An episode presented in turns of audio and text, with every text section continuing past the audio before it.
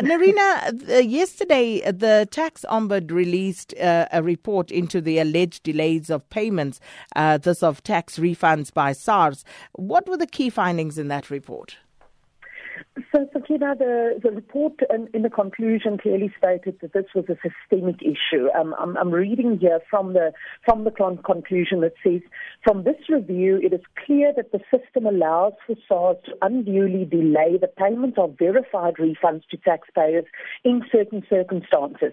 This has become a systemic issue. The system does not sufficiently protect taxpayers, and the removal of the obstacles discussed in the report, as well as any others, would go a long way towards addressing the problem.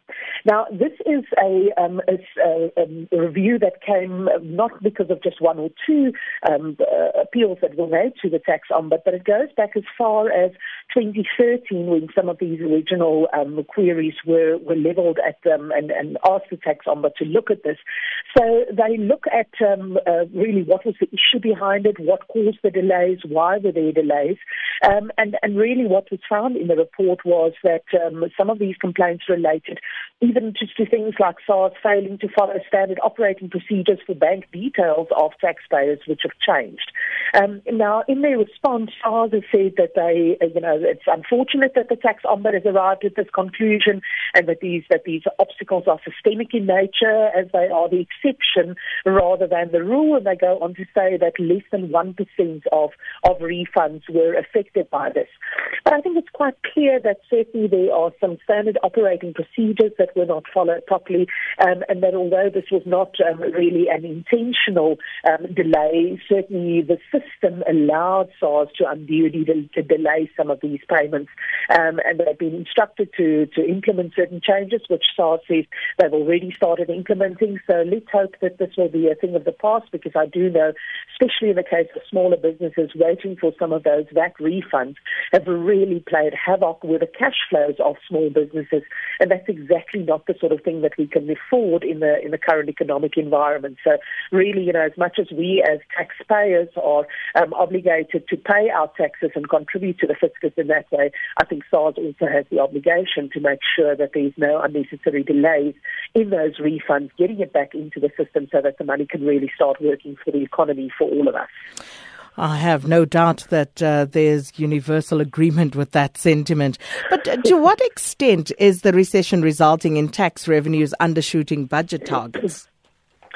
It, it definitely is impacting it quite severely. So although we started the year um, quite well, and especially in terms of, of that um, income and the fact that they delayed some of those that uh, refunds, I think has certainly helped. But we are definitely facing quite a big hole in our budget deficit. Um, you know, you might recall that back in February, um, things like, for example, the increases in dividend withholding tax was implemented immediately, not from the 1st of March from the new tax year, but immediately. And that's, that's type of move certainly assisted in plugging some of the holes in the previous tax year. But we are facing a, a much bigger problem this time around. I think part of the problem is that uh, personal income tax have, have, underperformed for at least three years now. And uh, the problem that, that government faces is that there is limited um, sort of measures that they can take to increase the tax revenues that they're facing at the moment. Really, the only major one that will, will actually have a significant impact in terms of tax revenues will be a VAT increase, and that is politically not very popular. Um, and there are some other things that I think politically will go down very well. Things like, for example, a wealth tax or even double taxation for South Africans working abroad. But the reality is that the additional revenue, tax revenue that will be brought into the system because of those measures are actually going to be too small to really make much of a difference. So I guess the other side of the equation to look at is the expenditure. And um, although we've seen some, some good controls by government uh, around some of its expenditures, especially things like travel and so on, the major um, uh, sort of expenditure items that continue to drain the fiscus is still our state-owned enterprises. Um, we, we expect that anytime soon we will hear how they will fund the, the bailout of, of SAA. The, the next one that they've got to do, most likely going to involve a form of sale of Telkom. Um, but Eskom remains a major drain on the fiscus, and, and so there's yes, there's some some um, interesting juggling that's going to have to be done, and, and as we lead up to the midterm budget policy statement in October, the, the focus is going to be increasingly on how um, Minister Gigaba is going to make the books balance this time round.